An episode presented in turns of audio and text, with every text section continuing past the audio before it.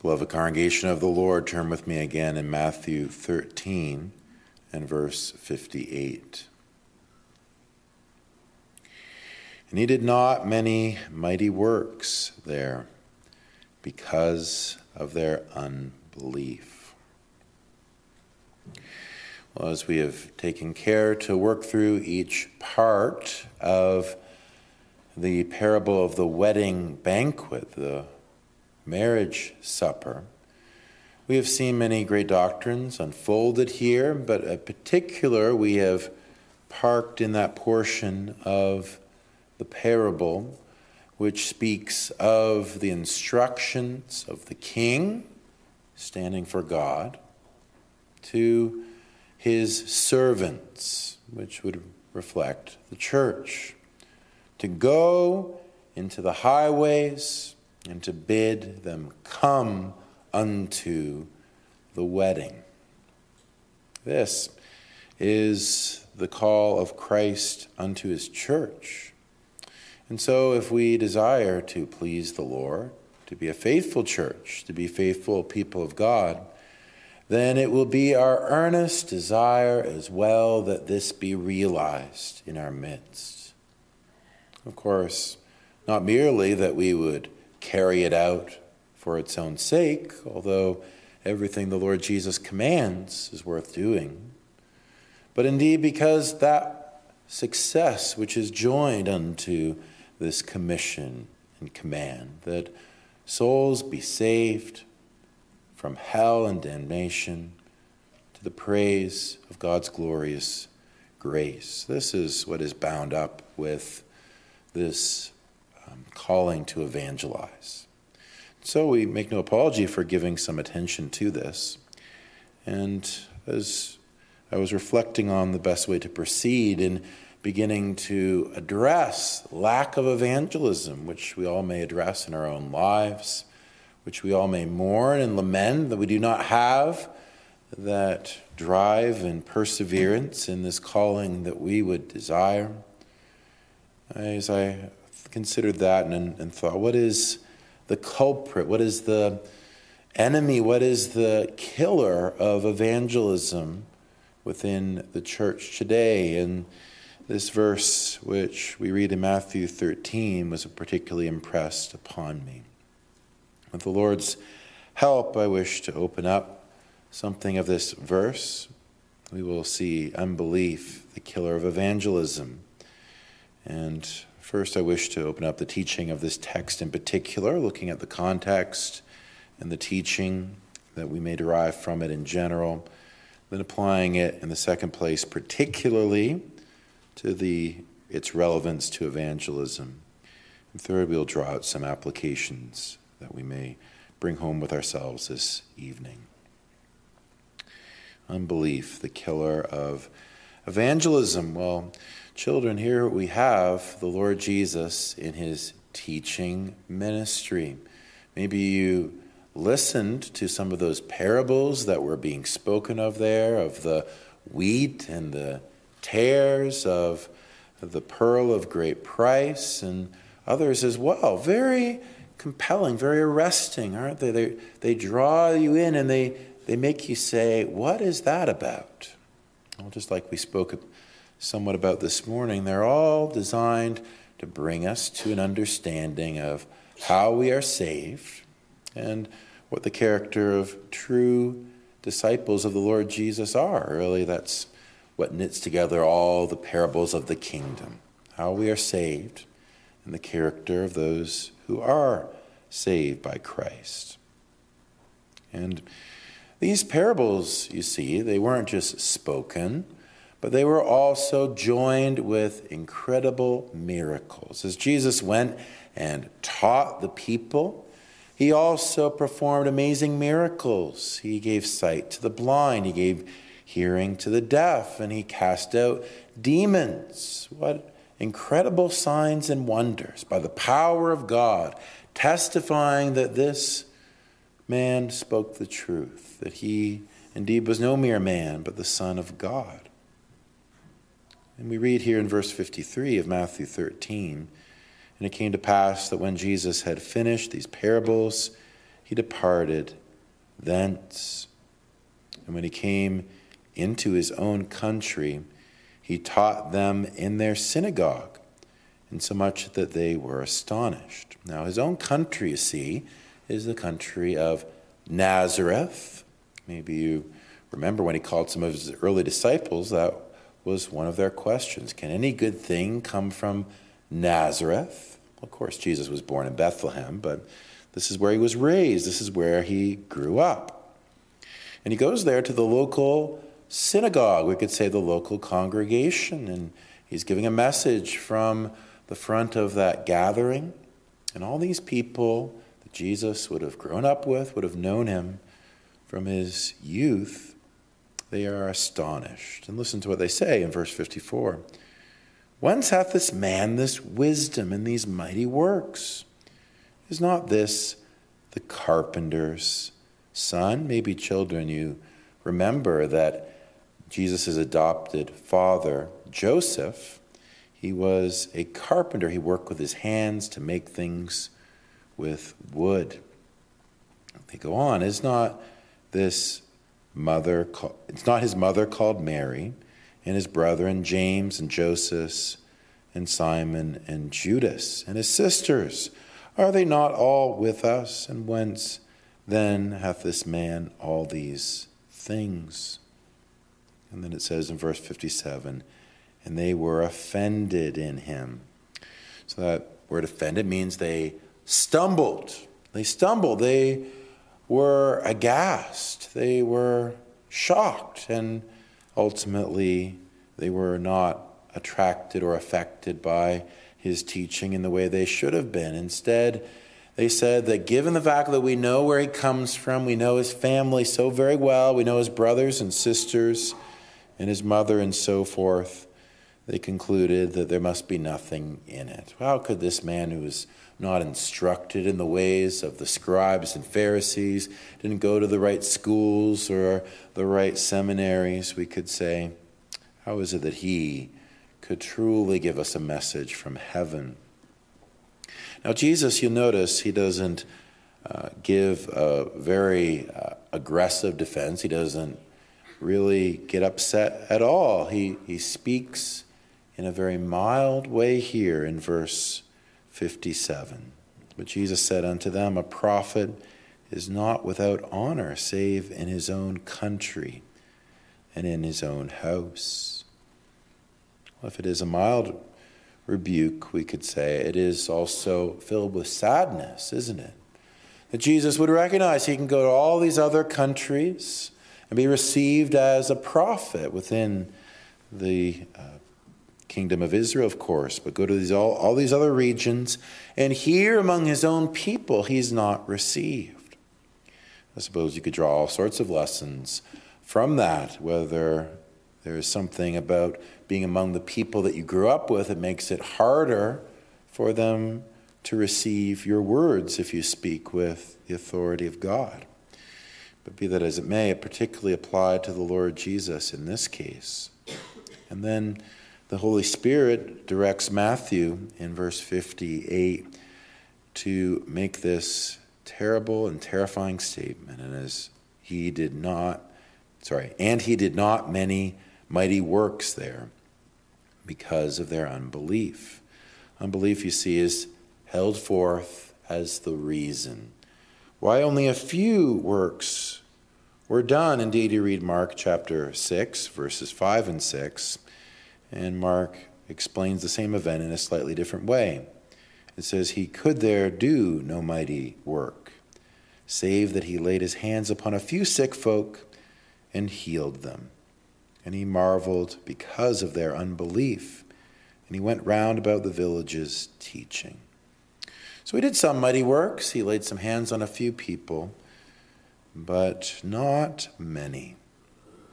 I love how Dr. Gill explains that, he, he says it wasn't that because he, he couldn't, he had, didn't have the power to do mighty works in their midst, but because it would have done no good. And it was not fitting that he should do mighty works where there was such unbelief. Dr. Gill says he would not. He would not. Because he judged them unworthy. and that it was not fit and convenient to perform any more, since they were offended with what was done, and that their condemnation might not be increased. Basically, where Jesus had begun to preach and do miracles, what he had done had led to this result. They were offended, they were repelled and repulsed by it. What a fearful judgment will await them. while Jesus rather than compounding their judgment by adding to the revelation of God, simply moves on, shakes the dust from his feet, we could say, as he instructed his disciples to do in another place. Listen to the Puritan Matthew Poole. He saw them a people whose hearts, through the just judgment of God, were locked and shut up under unbelief and therefore it was to no purpose to do more miracles before them, upon whom they would have no effect. Nor did this consist with what he knew of the counsels of God with reference to them. I also found John Calvin particularly helpful. Listen to what he says about what we can learn from this episode. John Calvin says, It was the impiety of Christ's countrymen that closed the door against the performance of a greater number of miracles among them. He had already given them some taste of his power, but they willingly stupefy themselves so as to have no relish for it. Goes on to say, when the Lord perceives that his power is not accepted by us, he at length withdraws it. And yet we complain that we are deprived of His aid when our unbelief rejects and drives far from us. It's a scary thing to imagine that the Lord would do a few things, give us a bit of a taste of His power, strength, and grace, and what little He does would be met with this result rather than faith, trust, and rejoicing, offense, stumbling, and particularly unbelief. Unbelief, you see, is the mother of all sins. What was it that the devil used to bring our first parents to their terrible end? Was it not that he began by questioning their faith in the Word of God? Yea, hath God really said, You shall not eat of the tree of the knowledge of good and evil. That was unbelief that gave birth to the sin that plunged all of Adam's posterity into death. We may also recognize a similar principle in our own lives. That any sin that takes root in us begins with this we do not take Christ at his word. You see, we can speak about faith in different senses, can't we? We can speak about that initial trust in the Lord that engrafts us into Christ. And this, properly understood, is not really regarded as an act of obedience according to the standard of the law. No, it's not an act of righteousness so much as an act of weakness, of reaching out and grasping Christ in faith it is not the righteousness of our faith that saves us then. No, it is Christ and his righteousness that saves. Faith is only the instrument and the empty hand that receives. But we may also speak of that faith also having a place in our lives, the ongoing life of faith. Hebrews 10, verses 38, speaks now, now the just shall live by faith. But if any man draw back, my soul, says the Lord, has no pleasure in him. And immediately thereafter, you have, of course, that wonderful definition of faith that the apostle gives in Hebrews 11, verse 1. Now, faith is the substance of things hoped for and the evidence of things not seen. Faith, it is that which governs and characterizes the Christian life because it brings to our understanding, brings to our minds, brings to our affections the eternal and spiritual realities of God's will, word, and promises, all that God has ever done, and all that He ever will do, and all He is doing today, it is to be understood according to this basic principle of taking God at His, at his word. You read the rest of Hebrews 11, doesn't it give characterization after characterization, example after example of faith? There you have Noah and it says in Hebrews 11, verse 7 By faith, Noah, being warned of God of things not seen as yet, moved with fear, prepared an ark to the saving of his house, by the which he condemned the world and became heir of the righteousness which is by faith. Think of Noah there. Did not have a weather forecast to predict a flood. There'd never been a global flood, there never was again. But he had God's word, and so he appeared to be the most foolish man in the whole world, spending years and years building this colossal structure. Uh, Peter, in his epistle, speaks about him as a preacher of righteousness. He preached the coming judgment and surely preached and exhorted the people there to turn from their sin. And yet it appears that only Noah's family heeded the instruction. And yet, where he had acted in faith, that itself is bound up with his saving faith. It's spoken of as one, both the faith that trusted in God as well as the activity which flowed from it. Sometimes the Bible speaks of that. Likewise, in verse 8, right after, in Hebrews 11, verse 8, by faith, Abraham when he was called to go into a place which he should after receive for an inheritance, obeyed. And he went out not knowing whither he went, didn't know where he was going, where he would end up. He obeyed the Lord because his life was characterized by true faith. Faith, you see, brings to our awareness the things that are hidden from the eyes of sight, it allows us to see more clearly, more distant. And so it allows us to act in such a way as befits the true reality that is before us. On the great day of days, when the Lord Jesus comes on the clouds, what will it be for those who have lived in unbelief? It will be the most horrifying day of all. For in that moment, what they fancied to be wisdom and intelligence and sophistication will be in a moment snuffed out. And they will see themselves for what they are as the utter fools that would not take God at His word. And so it is that it's frequently spoken of in the Gospels and in the historical accounts. Maybe you are aware, children, of that event in Matthew 17, in which Jesus descends from the mountain after the Lord made him shine with the brightness of the sun.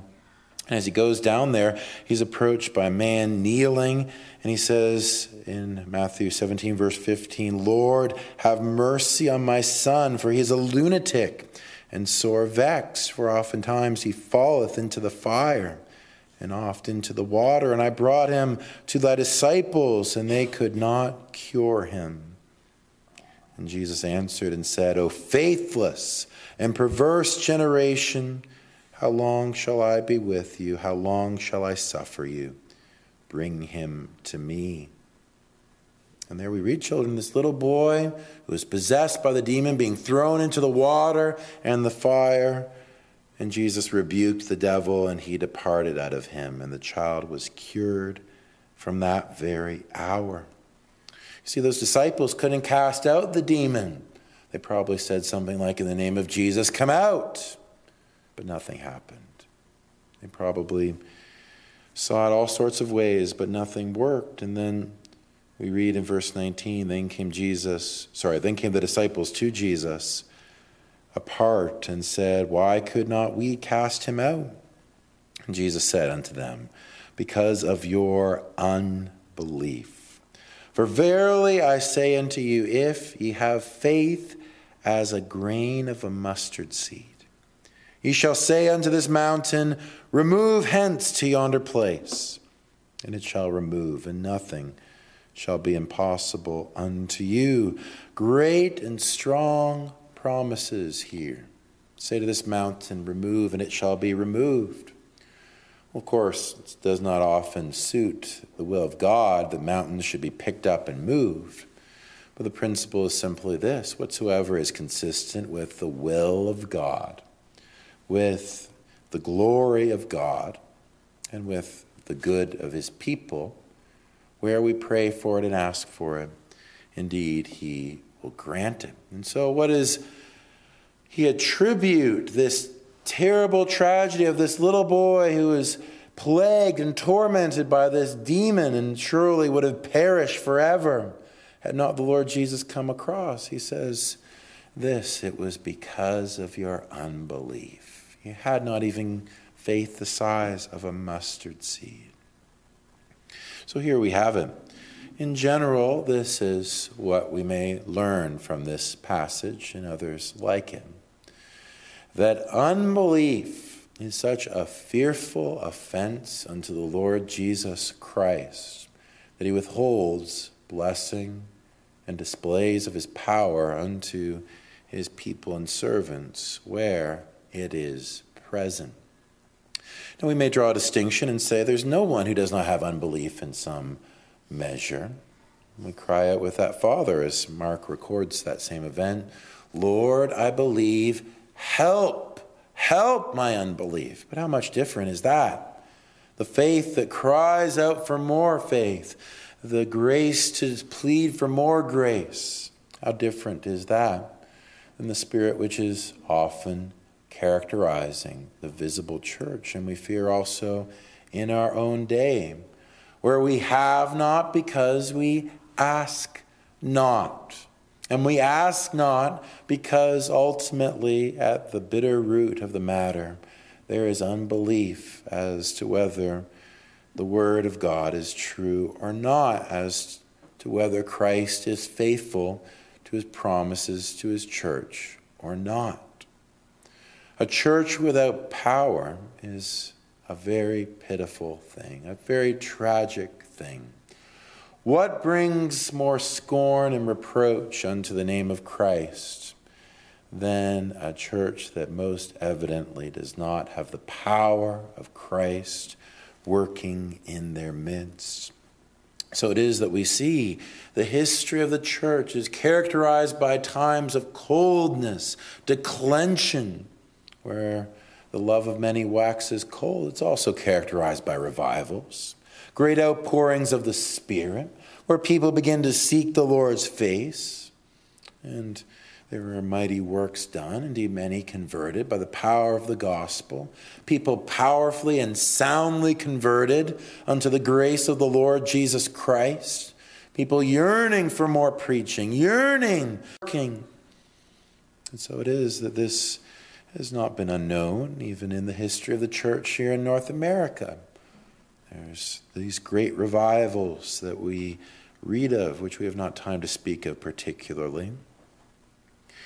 But whether in a great revival or in a small working, a small working of the Lord, where there is power in the midst of the church and people of God, should we not expect that people would take notice if the Lord indeed would be adding to the church day by day as sinners are snatched from the clutches of the devil, snatched from ensnaring sins and vices, where they repent of their sins and give themselves unto the Lord.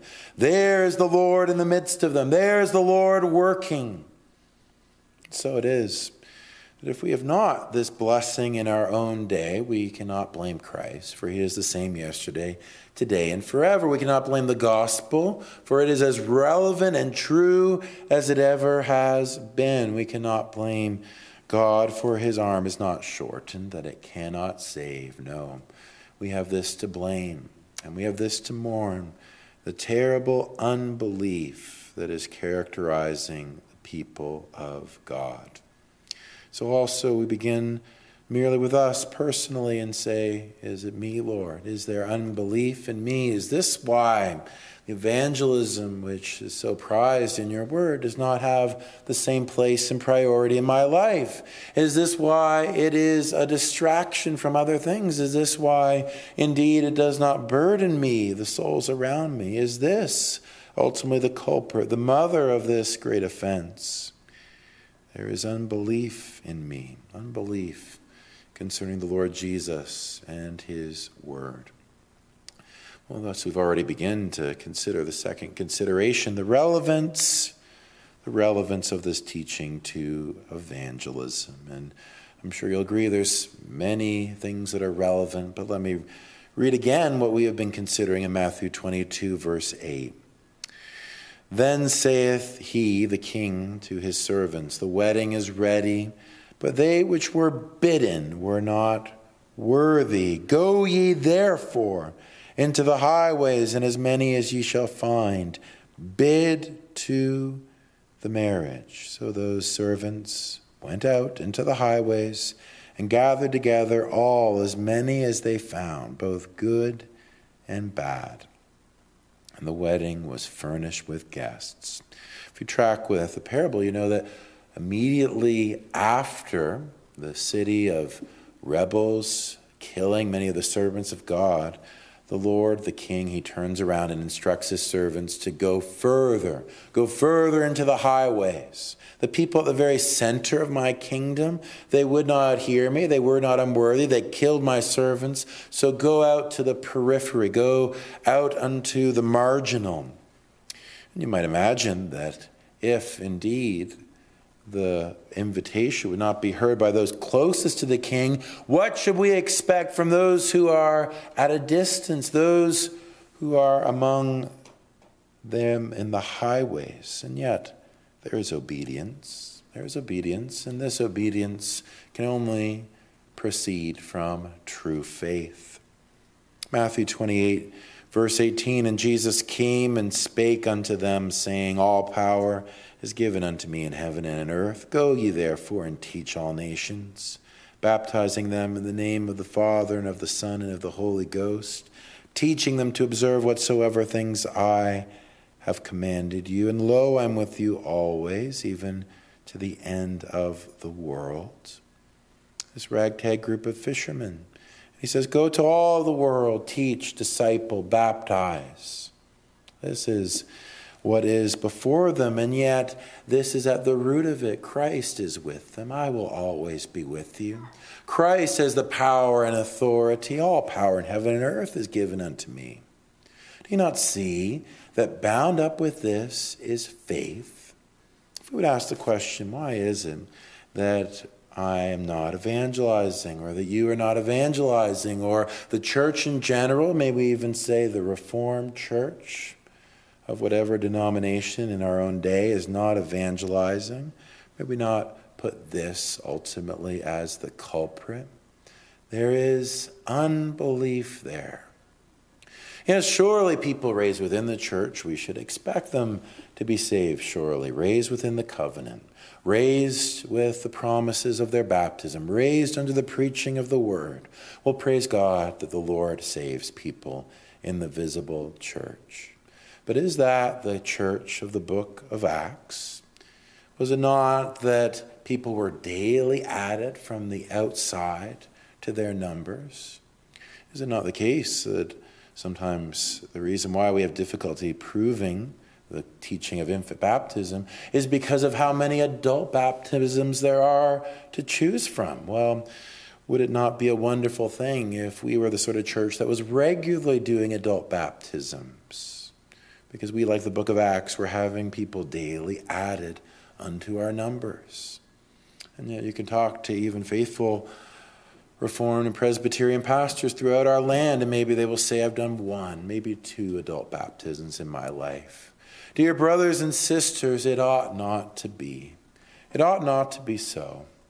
Why would it be that the Reformed churches would not have adult baptisms? Why is it that there would not be those who were once prostitutes, once drug addicts, once given over to the ways of the world, once were atheists, once were Muslims, whatever it may be, why is it that they would not be added to the church daily? Is it because the gospel has changed? Is it Christ has changed? No, we've already said it's not. It is because of unbelief. We do not believe that the gospel saves ultimately. This is the root of it. Where I think of this whole matter, I think of the Lord Jesus praying for his church. John 17, verse 9, he says, I pray for them. I pray not for the world, but for them which thou hast given me, for they are thine. And all mine are thine, and thine are mine, and I am glorified in them. Dear brothers and sisters, we understand he's praying for the lost, the elect among the lost today worshiping false gods in synagogues and in mosques, today given over unto the perversion of homosexuality or adultery or pornography. And yet the Lord Jesus prays for them because among them are his people, those given unto him before the foundation of the world. He says in verse 11 of that chapter, And now I am no more in the world, but these are in the world, and I come to thee, Holy Father. Keep them through thine own name, those whom thou hast given me, that they may be one as we are. Can you imagine if uh, there was a family where one of their children just happened to go missing? There is the family, and one of the children had wandered off. They'd gone off into the city. Can you imagine the family going on about their business, carrying on as though nothing had happened? Well, you know, there's one children missing, but you know, it all averages out in the end of the day. We've got to carry out the regular business of the day. Well, surely not. The priority is saving that one which was lost. And so it is as long as the Christian church is an undivided family, as long as the true people of God are scattered about this world, as long as they are not all gathered into one church, then our business is collecting them, finding them, sharing the gospel with them, that those appointed unto eternal life will believe. He says, John 17, 20, Neither pray I for these alone, but for them also which shall believe on me through their word. That is the prayer for the church. Not merely for those who at that point were saved, not merely for those today who are saved, but all who will believe through our word. All of them are the burden of the Lord Jesus Christ. He prays for them.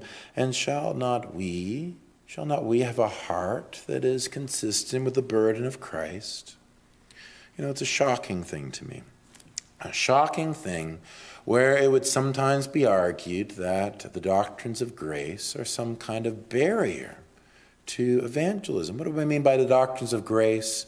That all and only the elect of God will be saved, for those are those for whom God chose, and those for whom Christ died, and those who are indwelt by the Spirit. That is sometimes argued as a grounds not to evangelize, because obviously, if they are elect, they will be saved anyway. Well, that's foolishness. Notice how our canons of Dort, of Dort sweetly weds together that which must never be torn asunder. It says there in um, Article 6 that some receive the gift of faith from God and others do not receive it proceeds from God's eternal decree. For known unto God are all the works from the beginning of the world, who worketh all things after the counsel of his own will, according to which decree he graciously softens the hearts of the elect, however obstinate, and inclines them to believe, which he leaves to the while he leaves the non-elect in his just judgment to their own wickedness and obduracy. If that were not true, I can't imagine how I could ever evangelize again. I can't imagine how I would ever get behind a pulpit again. If it was up to me, up to my persuasion powers, up to my intellect, up to my arguments, then it would all be a waste of time. But you see, it's the power of God unto salvation. It's the sovereign grace of God through his gospel. That is what saves. That is why we can't give up. That is why it's not a waste. God has his people here, his people here in London. Maybe there are people you know, maybe in your own families, maybe your neighbors. And have you ever thought, why is it that I know this person? Why is it that me of all people should be brought into this person's life? Is it not that you would speak of Christ to them? What else shall we speak of them? You think that your word will be scorned? Well, indeed. It will be scorned until such time as their eyes are opened and they see the glories of Christ, until such time as the Spirit works in them. But how can they believe except they hear? And it's through hearing that God is pleased to give faith. So I hope we've demonstrated this. If we're going to ultimately take evangelism seriously, we need to understand this that God commands evangelism and God promises fruit on evangelism. God promises He will be glorified in evangelism. And if we do not evangelize, this is the utter root of it. We are calling God a liar, we are disbelieving. So let us draw some applications from this. Some applications. Our unbelief stands condemned. Listen to what Matthew 17, verse 17 says. Then Jesus answered and said, O faithless and perverse generation, how long shall I be with you? How long shall I suffer you? It's an interesting discussion. Was he speaking to the Pharisees who were in the crowd? Was he speaking to the father of the demoniac child? Was he speaking to his disciples? I think, particularly his disciples most likely in view. They were that faithless and perverse generation. Jesus was with them for but a short time, and time and again they display the fruits of their unbelief. And the devil has a heyday where the church is powerless. And so we may take this as well. How long will the Lord Jesus suffer his church here in North America?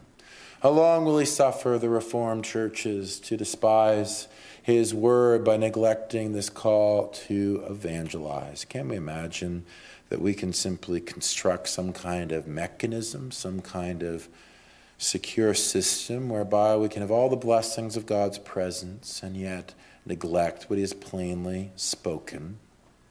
Yes, we will not evangelize, but we can have seminaries to train more men to serve our churches. And yes, we won't evangelize, but we can catechize. And yes, we won't evangelize, but we will at least have the gospel for ourselves. Dear brothers and sisters, can you imagine for a moment the Lord would tolerate such things?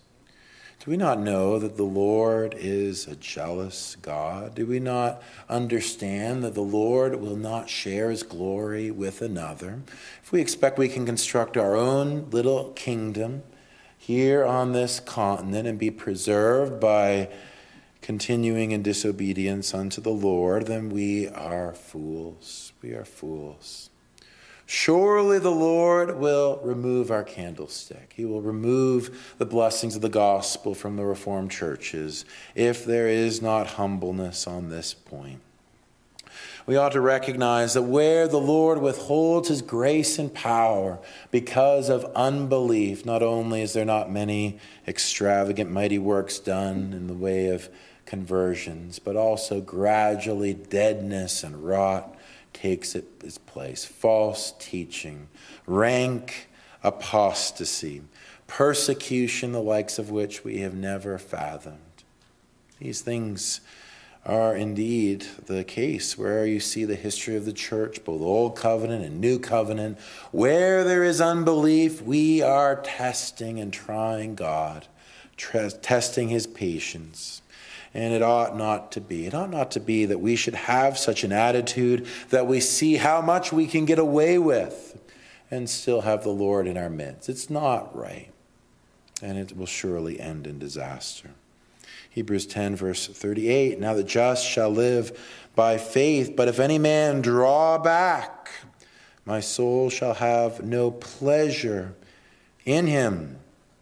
Just a few verses later is that verse in which he says, Without faith it is impossible to please God, if we don't start believing in the Great Commission, believing in the power of the gospel, then indeed God will have no pleasure in us, and we may expect his judgment, if, if not utter destruction. Do we, don't, do we want Christianity to flourish on this continent?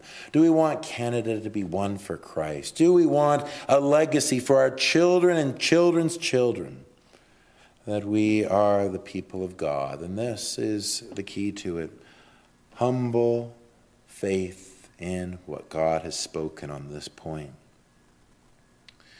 Here's another application. Do not tolerate the voice of unbelief, not for a moment. Wherever it comes, do not give it place. Remember, last week we considered that uh, word from the Lord Jesus Christ after Peter's confession Blessed art thou, Simon Barjona, for flesh and blood hath not revealed this unto thee, but my Father which is in heaven. And he says, On this rock I will build my church, and the gates of hell will not prevail against it, and so forth great commendation was given unto Peter at that point, even the promise of the keys of the kingdom of heaven, together with all the other apostles and with them all ministers of the gospel. But right after that, we forget what happened next. In Matthew 16, verse 21, from that time forth began Jesus to show unto his disciples how that he must go unto Jerusalem and suffer many things of the elders and chief priests and scribes, and be killed and be raised again the third day.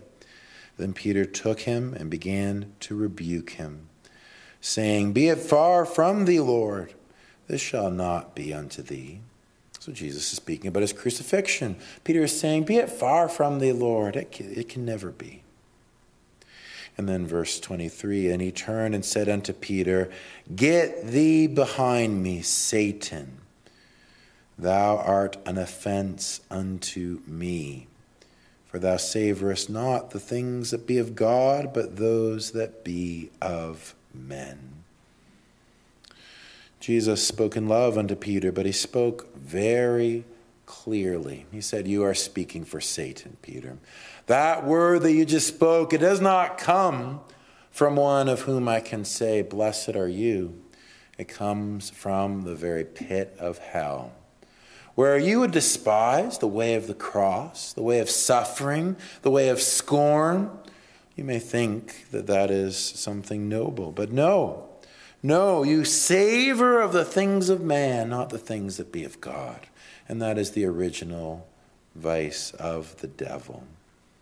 And so it is that we ought not to tolerate unbelief, where someone would speak a word against the necessity of evangelism, the necessity of the cross unto salvation, and also the efficacy, the power of the gospel as the power of God unto salvation to everyone that believes, of our responsibility to bring it unto the lost, to the highways and byways, of the primacy of preserving faithful preaching in cities like London that have not many faithful witnesses. These things, these things come from a place of unbelief and they come from the devil himself. Hebrews 3, verse 12.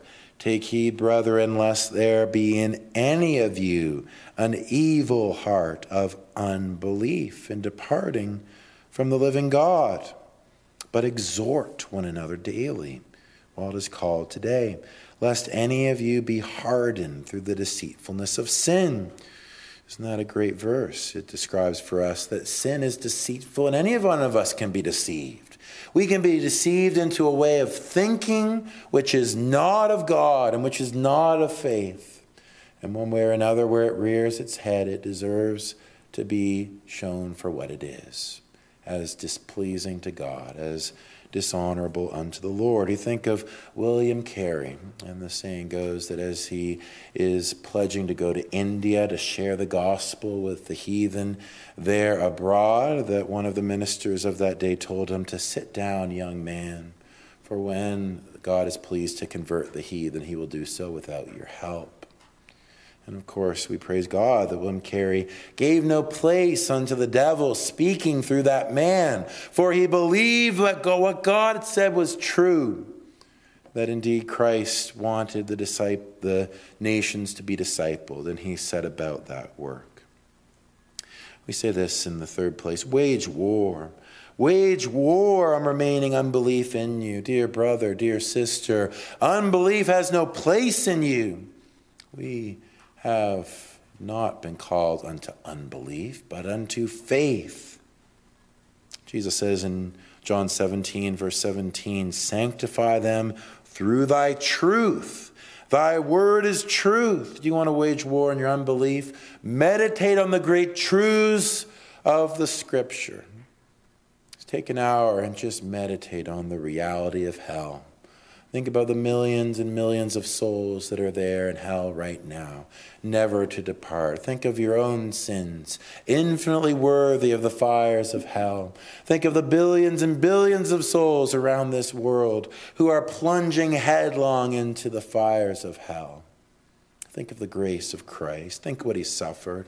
Think what he died, what he endured. Think what he cried, My God, my God, why hast thou forsaken me? Think how he endured hell in our place and how he came to bring many sons into glory. This is a faithful saying and worthy of all acceptation that Christ Jesus came into the world to save sinners, of whom I am chief. I am no better. You are no better. We are the chief of sinners. And yet, here are those who lie in the midst of death. Think of Christ Jesus there praying, praying for his church, praying for the lost. Think of the Holy Spirit, which is powerful to bring us from death unto life. Think of the sower who bears that precious seed, cast it on many soils. And in God's way, he brings it exactly to that soil which is prepared for the time appointed, where it brings forth much fruit. Think upon this word, brothers and sisters. You will be sanctified in it. You will find that the unbelief which, which once clung to you is exposed for the folly, foolishness, and wickedness that it is, that it is treason against heaven, that it has no place in our hearts. Steadfast, earnest prayer is how we wage war against unbelief. Jesus spoke to those disciples when they could not cast out that demon from that young boy. He said, Howbeit this kind, this kind of demon goeth out not by prayer, but goeth out not but by prayer and fasting. Are you praying? Are you fasting? Are you storming the gates of heaven? Do you have on your list souls that you know are going to hell? Do you bring them before the mercy seat of Christ and say, More, Lord? The Lamb who was slain is worthy of more glory. For you have died for sinners such as these. Save this one, save that one. May there be earnestness in our prayers. May we show we mean business by fasting and setting aside time where nothing would distract, that no earthly pleasure would take its place, but that we give ourselves tirelessly to pray for the lost. Matthew 7, verse 7 Ask, and it shall be given you. Seek, and ye shall find. Knock, and it shall be opened unto you. For everyone that asketh receiveth, and he that seeketh findeth, and to him that knocketh it shall be opened. Finally, take the step of faith. Take that step of faith. You think of Peter. There he is there in the boat, and he's been fishing all night. And what does Jesus say? Cast your net on the other side. And Peter seems to say, Oh, there's no point in that, Lord, but at your word I will do it. He casts his net on the other side, and there is the, the bumper crop of fishes, the likes of which he had never known. That first step taking that plunge into the unknown, walking by faith and not by sight, entering into the Great Commission to share the gospel with the lost.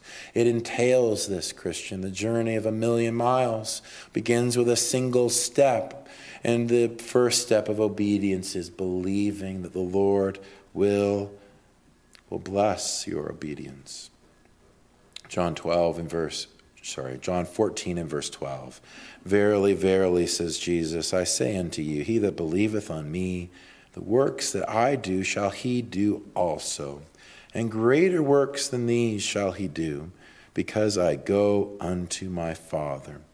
And whatsoever ye shall ask in my name, that will I do, and the Father shall be glorified in the Son. If ye shall ask anything in my name, I will do it. Do not think that the Lord will deny himself. Do not imagine that your efforts will be in vain. Do not imagine he will not establish the work of your hands. The Lord would fetch glory unto himself. He would use us to do it. And I would leave you with this. He prays for you. He prays for you. Even where we fail, even where we fall, even where we languish for years in disobedience unto his great commission, he also prays. When Peter spoke boldly that he would never deny the Lord Jesus Christ, Jesus spoke to him in this way in Luke 22, verse 32. But I have prayed for thee that thy faith fail not, and when thou art converted or, re- or returned, strengthen thy brethren. He prays for his servants that they may not grow weary in well doing, that they may persevere unto the end. Dear Christian, take that step in faith. The Lord Jesus is in it, and he will not disappoint you. Amen.